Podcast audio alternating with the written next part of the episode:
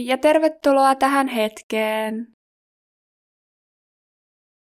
Tällä kertaa lähdemme perehtymään astrologiaan, josta ensiksi käydään läpi vesielementti. Astrologia on minun mielestä ihan mahtava työkalu itsetutkiskeluun, joten ajattelin, että ainakin aluksi julkaisen nämä jaksot tällä meditaatiot suomeksi kanavalla. Astrologiasta meille usein tutuin on se oma aurinkomerkki, ja vaikkei se olisikaan yksi vesielementin merkeistä, skorpioni, rapu tai kalat, suosittelen jatkamaan kuuntelua.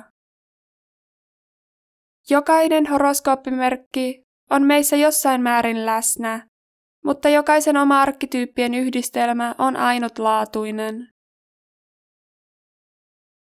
Netistä löydät helposti syntymäajan ja paikan avulla oman syntymäkartan, josta näet karttasi tärkeät tekijät, kuten nousumerkin ja kuumerkin, ja saat hurjasti lisäinfoa omista taipumuksista, vahvuuksista ja haasteista. Meillä on kuitenkin aina vapaus valita, miten vastaamme omiin taipumuksiin, ja mitä korkeampi tietoisuus itsestä on, sitä suurempi on kyky myös valita. Tietoisuus valottaa myös persoonan piilotettuja varjoja ja auttaa ymmärtämään syvemmin omia ja muiden tarpeita. Disclaimerina vielä, että mie en ole astrologi, ainakaan vielä, joten ei kannata uskoa kaikkea sokeasti, niin kuin ei kyllä kannata muutenkaan uskoa yhtään ketään. Toivon, että otat tästä seuraavasta vesielementin esittelystä mukaan vaan ne asiat, jotka resonoi just sulle. Okei, aloitetaan.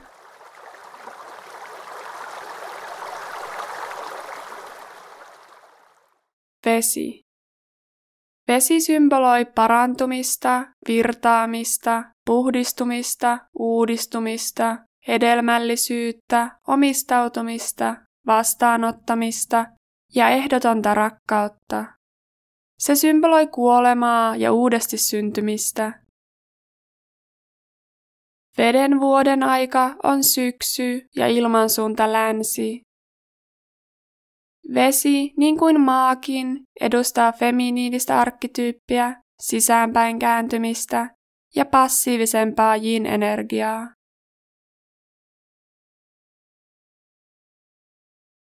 Vesimerkkien symbolit, rapu, skorpioni ja kalat ovat vaihtolämpöisiä ja vaistonvaraisia.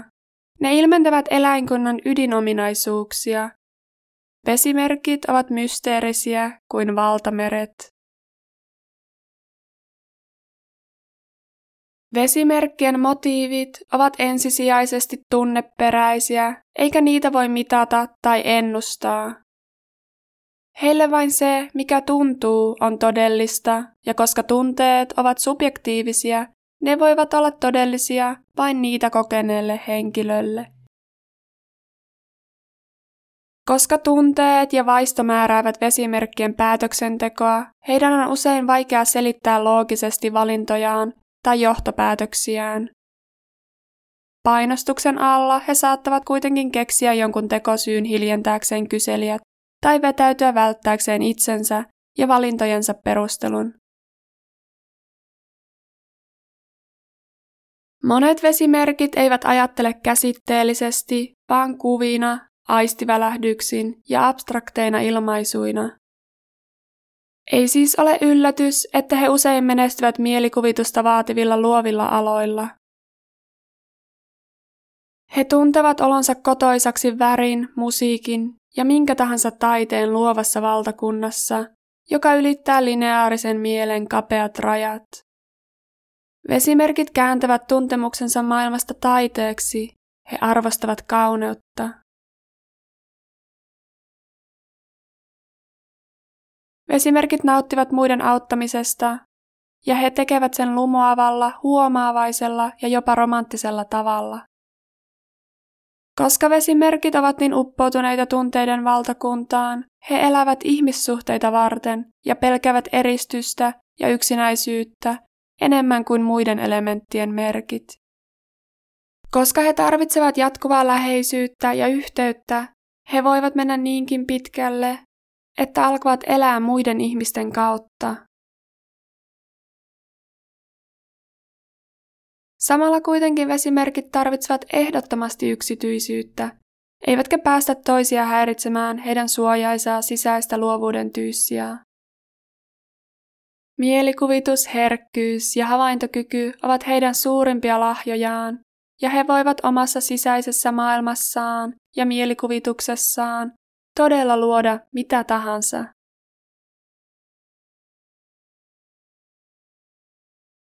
Vesimerkkien ymmärrys ihmisluonnosta heijastaa heidän omaa sisäistä monimutkaisuuttaan.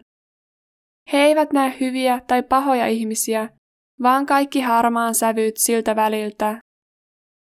He ymmärtävät, että ihmiset, kuten myös heidän omat myrskyiset tunteensa, on hyväksyttävä sellaisina kuin ne ovat, eikä sellaisina kuin niiden pitäisi olla. Vaikka heillä voi olla voimakkaita ihastuksen tai inhon tunteita, ja he saattavat reagoida välittömän vaistomaisesti ihmisiin, he ovat tietoisia siitä, että kaikki näkemykset ovat suhteellisia. He ymmärtävät, että heidän henkilökohtaiset tunteet tai ensivaikutelma jostakin ihmisestä ei ole yleismaailmallinen totuus. Vesimerkit ovat tietoisia siitä, että kaikki heidän monimutkaiset analyysit muista ihmisistä tapahtuvat tunteiden tasolla ja heidän oman psyykkensä linssin kautta.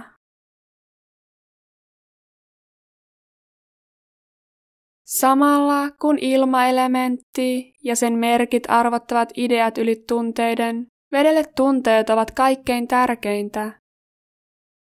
Ja kun ilma keskittyy kollektiivisiin arvoihin ja ihmiskuntaan, vesi on kiinnostuneempi anekdoottisista tai henkilökohtaisista esimerkeistä, jotka ovat osa hänen omaa elämää ja arkea.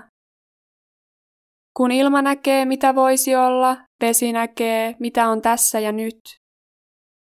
Tämä voi johtaa vesimerkin maailmankuvan pienuuteen ja ennakkoluuloisuuteen ja heiltä voi puuttua sama avarakatseisuus, josta ilmamerkit ovat tunnettuja.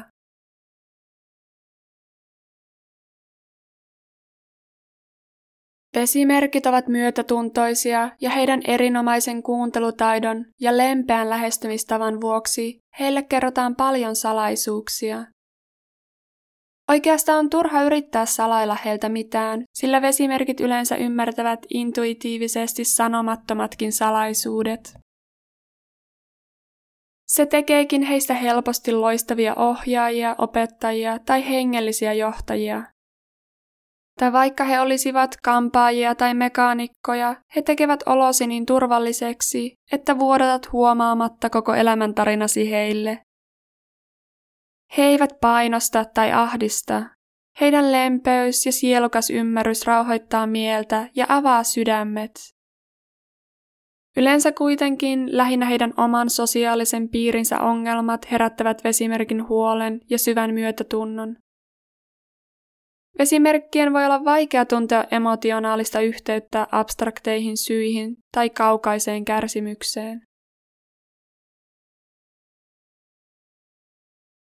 Heidän sosiaalisen ja sisäisen älykkyytensä vuoksi, jotka ovat subjektiivisia ja perustuvat sydämen intuitiiviseen kieleen, vesimerkeillä voi olla ongelmia pysyä objektiivisena. Sen takia vesimerkit voivat olla kohtuuttomia tai epäoikeudenmukaisia, ja heillä saattaa olla erilaiset standardit eri ihmisille, mukaan lukien yksi heille itselleen ja yksi kaikille muille ja tästä on mahdoton kiistellä heidän kanssaan. He vetoavat tunteisiin järkiperäisten syiden sijaan tai saattavat muutella totuutta itsensä hyväksi, sillä kaikki on heidän mielestään joka tapauksessa subjektiivista. He voivat olla täysin ja tahallisesti tietämättömiä politiikasta, koska he pitävät sitä tylsänä tai vaikeasti ymmärrettävänä, mikä saattaa tehdä heistä vastuuttomia ja huonosti informoituja laajemmalla sosiaalisella tasolla. Joten loogisen keskustelun ja väittelyn sijasta saatat saada mielipiteitä ja juoruja tai mikä pahempaa, ennakkoluuloja ja stereotypioita. Vaikka ihmissuhteet tuovat parhaiten esiin vesimerkin myötätunnon, herkkyyden, empatiakyvyn ja lempeyden, vesimerkit saattavat tulla myös niin pakkomielteiseksi kumppanistaan, etteivät näe mitään muuta. Ja jos he laittavat toisen ihmisen vastuuseen omasta onnestaan, heistä voi nopeasti tulla omistushaluisia ja takertuvia. Kaikista merkeistä juuri vesimerkit ovat kykeneväisimpiä uhraamaan itsensä rakkaan puolesta. Tämän vuoksi heidän tulee oppia antamaan rakkailleen tilaa ja mahdollisuus näyttää rakkauttaan vastavuoroisesti vesimerkille. Muuten heidän rakkansa saattaa tuntea olonsa itsekkääksi tai potea syyllisyyttä siitä, ettei pysty antamaan yhtä paljon. Toisaalta vesimerkit eivät kaihda syyllistämistä tai emotionaalista kiristystä pitääkseen toisia lähellään ja saattavat pahimmassa tapauksessa kääntyä kylmiksi, hyökkääviksi tai jopa kostonhimoisiksi. Vesimerkit tulevat helposti riippuvaiseksi toisista ihmisistä. Koska vesi itsessään on mukautuva elementti, se muotoutuu muiden vaikutuksesta Siksi vesimerkit tarvitsevat erityisesti omaa aikaa tiedostaakseen omat ja rakkansa rajat ja löytääkseen turvaa itsestään. Turvallinen oma aika antaa vedelle myös tilaisuuden tyyntyä elämän myrskyjen välillä. Veden kolminaisuus oppii edelleen ymmärtämään, että vaikka rakkaus henkilökohtaisessa ja intiimissä elämässä on tärkeää, Liika voi johtaa rakkauden universaalimman luonteen unohtamiseen. Elämä alkoi vedessä ja vesi symboloi sitä, mikä on olennaisesti ja ikuisesti totta. Se on merellinen ykseys, josta me tulemme ja minne lopulta palaamme. Sellaisenaan vesimerkit voivat symboloida korkeamman voiman, sielun ja egon kolminaisuutta. Kalat edustavat korkeampaa voimaa, jumaluutta tai sitä, mikä on ikuisesti. Skorpioni symboloi korkeampaa tahtoa ja sielun evoluutiomatkaa, ja rapu ihmisen identiteettiä ja yksilön egoa. Tai toisin sanoen sielu, skorpioni, luo ihmisen identiteetin, rapu, keinona ymmärtää ykseys universumin ja lähteen kanssa, kalat.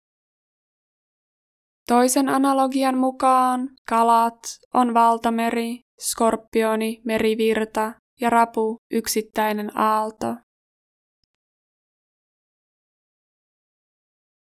Kaiken kaikkiaan Vesimerkit ovat kosketuksissa tunteisiinsa, virittyneet elämän vivahteisiin ja hienovaraisuuksiin, intuitiivisia, luovia, myötätuntoisia ja ehdottoman empaattisia. Samalla vesimerkit saattavat olla toisten vaikutuksille alttiita ja loukkaantua helposti. Jos he eivät ole tietoisia omien tunteidensa taustoista heidän reaktionsa voivat perustua tiedostamattomiin traumoihin tai peilattuihin uhkiin. Heidän on tärkeää oppia käyttämään herkkyyttään rakentavasti ja tasapainossa älynsä kanssa, saavuttamaan tavoitteet käytännön elämässä ja pitämään itsenäinen identiteetti myös ihmissuhteissa. Suhteessa muihin elementteihin Vesi yleensä löytää tukea maasta. Vesi pehmentää maata ja auttaa maata löytämään syvemmät tunteet, kun taas maa auttaa vettä käytännön elämän haasteissa. Tuli saattaa kuivattaa veden tai vesi tukahduttaa tulen, mutta toisaalta vesi voi opettaa tulelle tahdikkuutta ja myötätuntoa muita kohtaan, ja tulen voima voi innostaa vettä toimimaan. Vesi auttaa ilmaa saamaan syvemmän ja henkilökohtaisemman yhteyden ideoihin, kun taas ilma voi kannustaa vettä näkemään laajemman kuvan ja ilmaisemaan itseään paremmin. Siinä kaikki tällä kertaa vesielementistä. Kuinka paljon yhteyttä sinä tunnet veteen?